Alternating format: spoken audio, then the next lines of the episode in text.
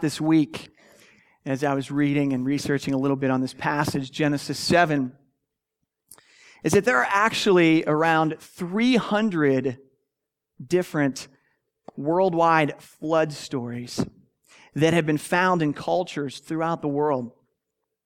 The stories vary according to region and local flavor, but they are remarkably similar. It was interesting. Uh, 95% of them have a flood as the sole cause of the, the catastrophe. Uh, 88% of them say that there was a favored family that survived. 70% of them say the vessel of delivery was a boat. Uh, 67% said that animals were also saved. Uh, 66% said that the disaster was due to man's wickedness. 57% said that the survivors end up on a mountain. Uh, smaller percentages said that there were, was birds sent out uh, to check and see if land was available. Uh, others said that there was a rainbow mentioned, and others say that there were specifically eight people. And that's interesting because some people can take that and say, oh, well, that explains it. That explains why Noah's Ark is not true and why this flood story, it's just a myth. It's just a fable because all these other cultures have this flood story and, and we need a, a story to kind of scare our people, to scare our children. You need to act right or God will judge you. But maybe if we think a little deeper, let's go ahead and put that if there really had been a worldwide flood, wouldn't it have made such an indelible impression on the survivors and on the generations, their descendants that came after them, that it would have been told over and over in many different forms and spread and passed down. Hugh Miller was someone who investigated all these stories. He said this The destruction of well nigh the whole human race in an early age of the world's history by a great deluge appears to have so impressed the minds of the few survivors and seem to have been handed down to their children in consequence with such terror struck impressiveness that their remote descendants of the present day have not even yet forgotten it. It appears in almost every mythology and lives in the most distant countries and among the most barbarous tribes.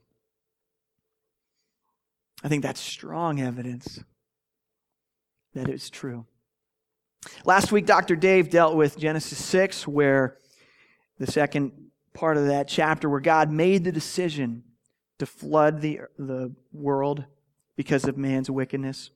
The decision to show favor to Noah and his family, the instructions for building the ark, and the storing of provisions and animals that would survive. Uh, today's sermon will deal with the flood and its destruction. Next week's we'll see the relenting of the flood. The following week we'll talk about the renewed covenant and the cultural mandates of chapter 9. So I've asked some of the students to come up and read the scripture for us. So Genesis chapter 7. All right. Hear now the word of God coming from Genesis chapter 7, verses 1 through 10. Then the Lord said to Noah, Go into the ark, you and all your household, for I have seen that you are righteous before me in this generation. Take with you seven pairs of all clean animals, the male and his mate, and a pair of the animals that are not clean, the male and his mate, and seven pairs of the birds of the heavens also, male and female, to keep their offspring alive on the face of all the earth. For in seven days I will send rain on the forty on the earth forty days and forty nights, and every living thing that I have made I will blot out from the face of the ground. And Noah did all that the Lord had commanded him. Noah was six hundred years old when the flood of waters came upon the earth. And Noah and his sons and his wife and his sons' wives with him went into the ark to escape the waters of the flood of clean animals, and of animals that are not clean, and of birds, and of everything that creeps on the ground. Two and two, male and female, went into the ark with Noah, as God had commanded Noah. And after seven days, the waters of the flood came upon the earth. This is Genesis um, 7, starting at verse 11. In the six hundredth year of Noah's life, in the second month, on the seventeenth day of the month, on that day all the fountains of the great deep burst forth, the windows of the heavens were opened. And rain fell upon the earth forty days and forty nights.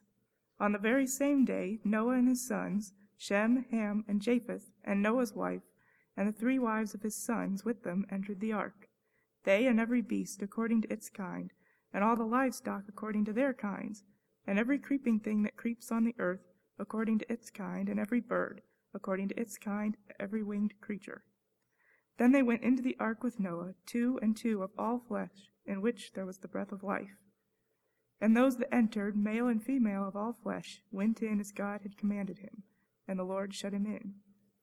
The flood continued forty days on the earth. The waters increased and bore up the ark, and it rose high above the earth. The waters prevailed and increased greatly on the earth, and the ark floated on the face of the waters. And the waters prevailed so mightily on the earth that all the high mountains under the whole heaven were covered. The waters prevailed above the mountains, covering them fifteen cubits deep. And all flesh died that, mo- that moved on the earth birds, livestock, beasts, all swarming creatures that swarm on the earth, and all mankind. Everything on dry land in whose nostrils was the breath of life died. He blotted out every living thing that was on the face of the ground man and animals and creeping things and birds of the heavens. They were blotted out from the earth. Only Noah was left, and those who were with him in the ark. And the waters prevailed on the earth a hundred and fifty days. It's the word of God. Thanks. Well, now that we've heard the account of the destruction of the flood, um, I'd like to talk about another sort of controversy with the, the ark is that some people believe it's just a local flood as opposed to what we generally accept as worldwide. Uh, there was a scientist named Bernard Ramm who presented the case that to the writer of Genesis, it seemed that the flood was so massive that it must have flooded the whole earth, when in reality, it probably only flooded part of the Middle East. It was just a local flood. And he bases this idea, kind of the assumption is that the topography of the earth was the same as it is now. And so you notice the detail in there that the water was 20 feet or so above the highest mountain. So if that was over Mount Everest, the water that that would take would be eight times the amount of water that is normally on the earth. And this additional water would have altered the Earth's weight and disturbed its orbit around the sun. And they, he says that the astronomy has not detected any kind of pattern like this. And mixing fresh and salt water would have killed many species of fish. And there's other problems with animals coming from different climates and their transportation across continents through bodies of water. So he concludes that the flood was local to the Mesopotamian valley. But there are serious problems with that thesis as well. You, uh, James Montgomery Boice counters that, starting with the biblical data alone, um, a local flood makes very little sense. The wording in this passage is that all the high mountains, under the entire heavens, all birds, all livestock, all wild animals, all people, and it's true that there are parts of Scripture that use the word all and don't necessarily mean all. Christ died for all, well, all of the elect. And you have to understand that. But here, the wording of Genesis really is misleading. It makes no sense if it's just a local river that has overflowed. On top of that, a small local flood does not last for a year. Additionally, why would Noah have needed a 450 foot boat? Why would he need a boat at all? I mean, he had a 120 year sort of notice. I think that's plenty of time to pack the house up, leave a forwarding address, and just move down to Egypt or wherever the flood's not going to hit. Additionally, chapters 8 and 9, God promises never to flood the earth again. Doesn't make a lot of sense in the context. Well, I'm not going to locally flood. There have been plenty of local floods throughout history. Is God lying there? Has he been misquoted? No, I think it just doesn't make sense in a smaller scale. If this is a regional flood, we're saying that people in the other areas of the world survived and that therefore they did not descend from Noah and his sons. And yet the text Genesis 9:19 says that from them, the sons, came the people who were scattered over the earth. It's, it's a recreation. And that doesn't make sense if it's just a local flood. As Scripture interprets other Scripture, as we look at where the flood is mentioned other places, Job 22, Psalm 104, Isaiah 54, Matthew 24, Hebrews 11, 1 Peter 3, 2 Peter 2 and 3, there are a few places. They all refer to the flood and presuppose that it was worldwide. So that's from the scriptures alone, but there are answers to each one of his objections. The answers to the animal migration that, that I think 120 years is plenty of time for God to solve that problem and bring all the animals that needed to be there. Uh, the assumption that the earth had the same topography is probably flawed as well. Without getting in too many arguments, uh, this whole argument reminds me of when people try to explain away. We'll just take one kind of area of critical scholarship. When, when Moses and the Israelites flee Egypt and get to the Red Sea, and, and Moses parts the water, right? We all know that. Well, it's explained away. Well, that was probably the Reed Sea, you see. The people could have just walked across the reed. It wasn't very deep. Nobody would have drowned. They would have just walked across. There wasn't a miracle. Oh, really? How did the Egyptians drown? I mean, at a certain point, you have to either accept the Bible's record or reject it. To explain it away is to say that you are starting from a point of, of not accepting the supernatural, the miraculous. And if you do that, you will never read the Bible correctly. I think there is a strong case for accepting this account for what it says that God flooded the whole world. Let's look at some of the details in the passage. I always used to wonder how long it took Noah and his sons to sort of round up all the animals. I mean, they had to be pretty good trappers to get all these animals from all over the place. And, and uh, man, they probably had to build stalls to hold them. And, and I mean, think of that. They just had to build this ark, this massive construction project. Now they got to go be hunters, gatherers, and ah, oh, must have worn them out, right? But I don't think that's what the text indicates. I just sort of came up with that reading through or thinking through this story as a kid. I don't think there's any indication in the text that they have to go get the animals. It makes a lot more sense that God put a divine calling into the animals so that they showed up they were where when and where they were supposed to that sort of divine migration uh, verse 15 says they went into the ark with noah they came when they were called and everybody remembers there's a little confusion and most of us remember the song, The Animals, They Came by Twos and Twosie Twos, right? So we got that stuck in our head. It's just a pair of each animal, right? But here we see in the text that it's seven pairs of clean animals and one pair of the unclean animals.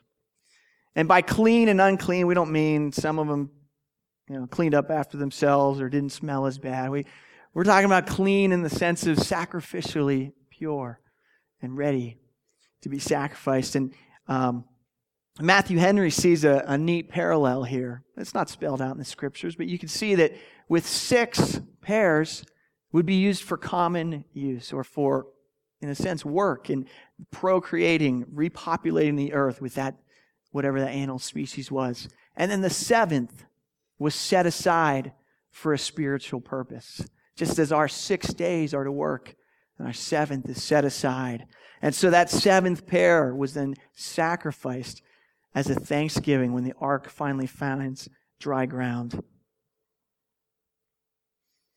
Another details of the text here, if you haven't thought through, you, you get to this, uh, there's an exact date.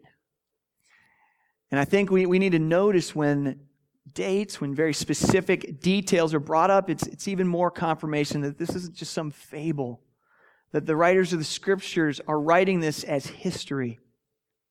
And so you come to that, uh, it tells you exactly what day the flood started. The second month, the 17th day.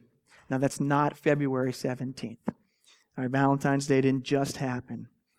Um, but if you go by the Hebrew calendar that started in probably in our September, then it's most likely that the flood started in late October, early November.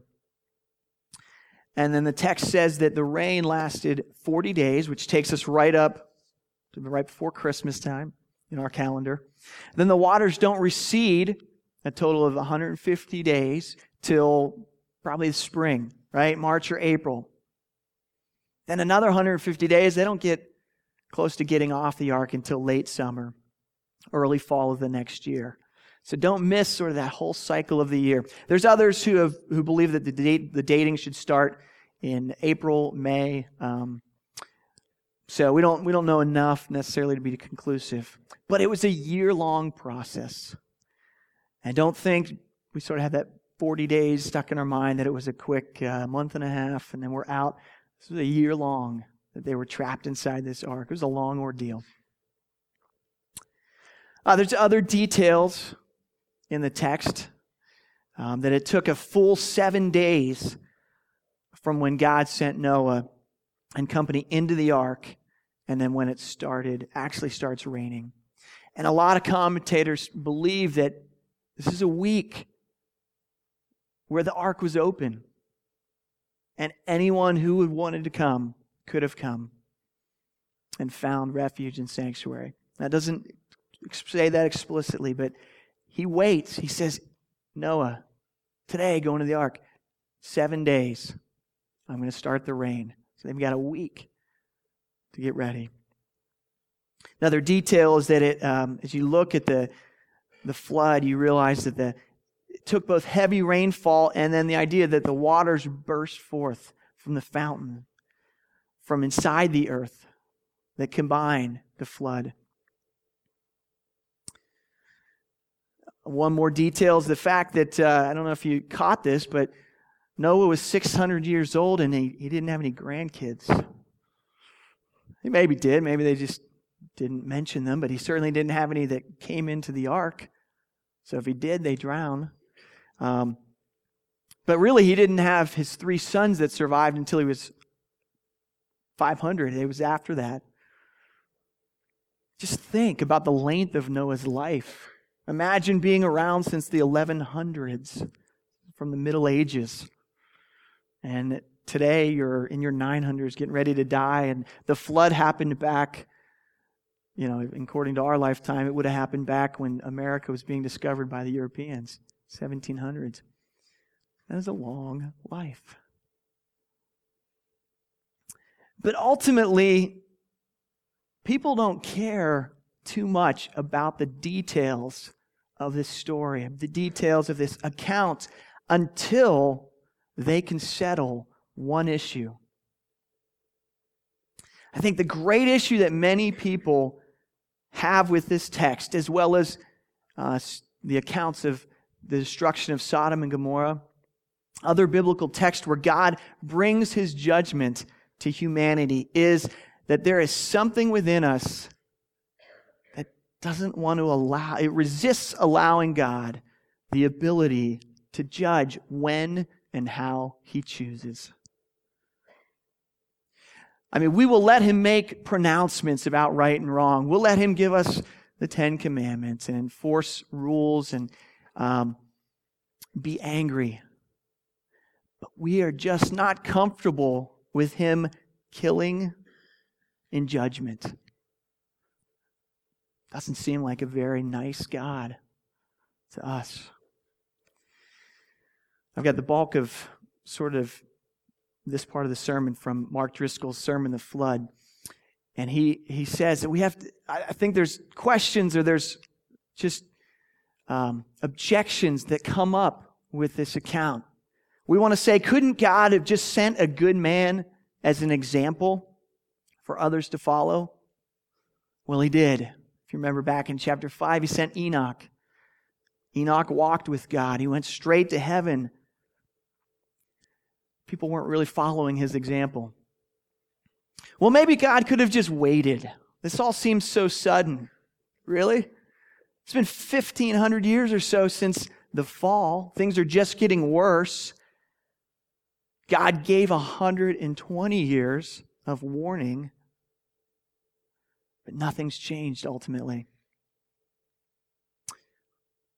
Third objection well, well, maybe God could have sternly warned them. He could have just scared them. Right? Wouldn't that got the message across? Well, I think we're forgetting that God has already sent a stern warning in the face, in the consequence of death.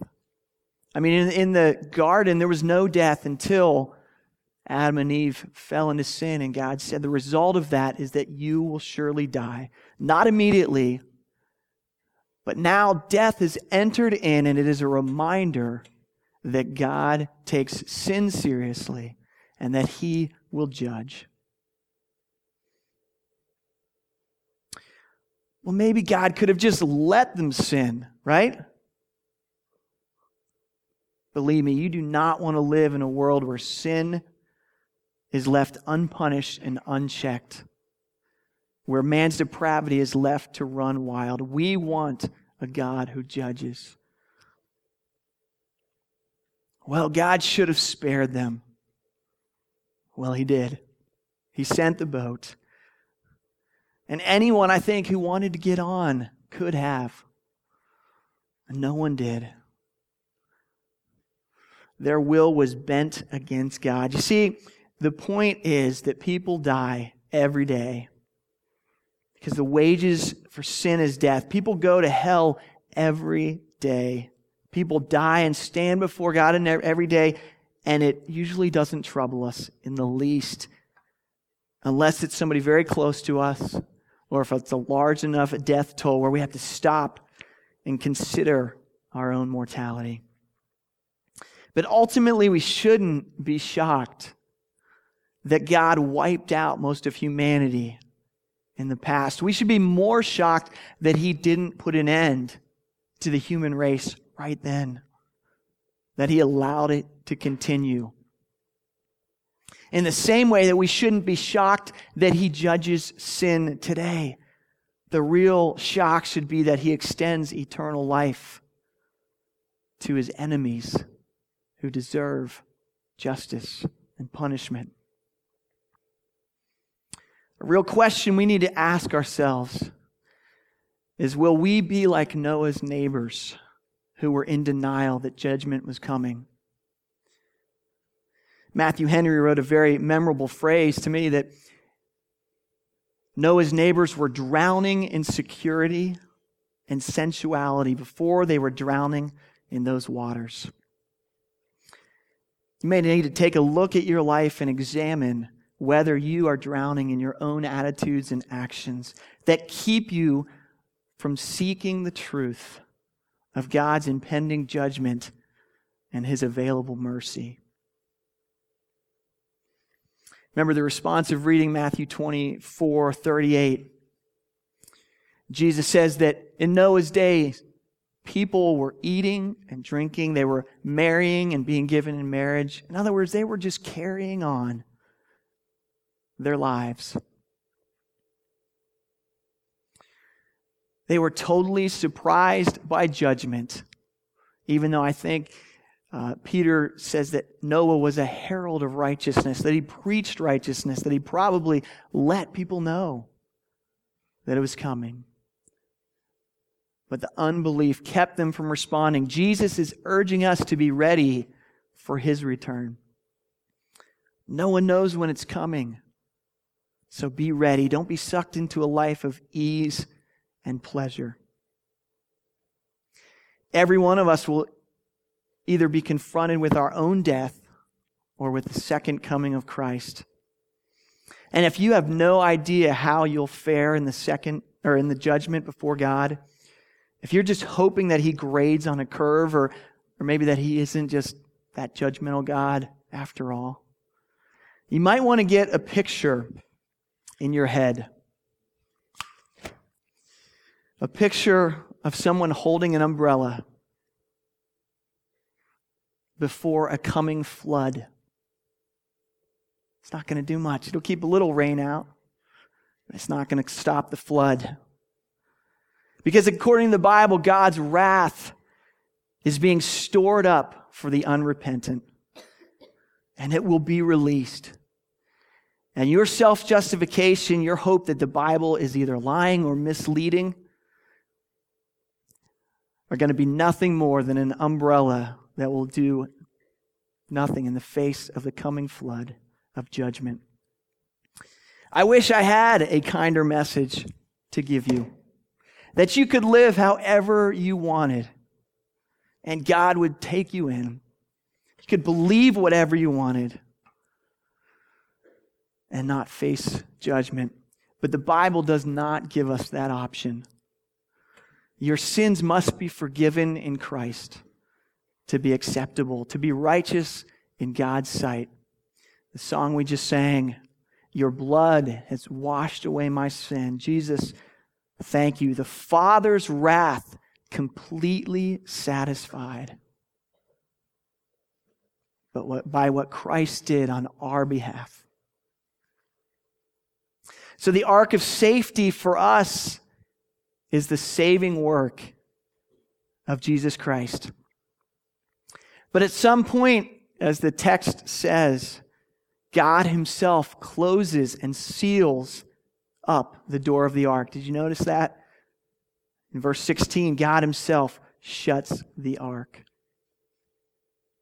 And after it is closed, there will be no more possibility of being saved from destruction. Once you are sure of your salvation, though, the call is then to bring others inside the boat, to call out to those who are unaware of the coming flood of judgment, even when they laugh at you, even when they call you deluded, narrow minded. God has called you out as a remnant, just as he called Noah and his family. That you will survive the judgment, and he tasks us to call others into the boat, into the ark of salvation. Please never think of evangelism as, as coercion or what the media calls it, proselytizing. Evangelism is extending life and rescue to those who are destined for death. Our God is a God of love, forgiveness, and grace. Our God is a God of holiness, justice, and wrath. Thank God that we who are in Christ Jesus experience his love and forgiveness because Christ took his wrath and his justice on his account. Let's close in prayer. Dear Heavenly Father, thanks so much for your scriptures that give us the words of life. Thank you for the book of Genesis that tells us how you created everything, and how you first started interacting with your people. And thank you that, though you destroyed a whole generation of people with the flood, that you did not give up on humanity. That you showed favor to Noah and saved him and his family, so that they could start the human race over again. Thank you that you provide an ark of safety today that is offered freely to all people. Thank you that faith saves us from the judgment that awaits us. Thank you that the life, death, and resurrection of Jesus Christ gives us eternal life and a perfectly clean record to stand before you on Judgment Day and be spared from having our sins count against us. I pray that we would help our friends, families, and neighbors understand that they also need to be saved by the atonement of Jesus, so that God will spare and forgive them. Jesus, you are the way, the truth, and the life. Thank you for everything good we have in this life. Thank you that we find favor in your eyes. In your name, amen.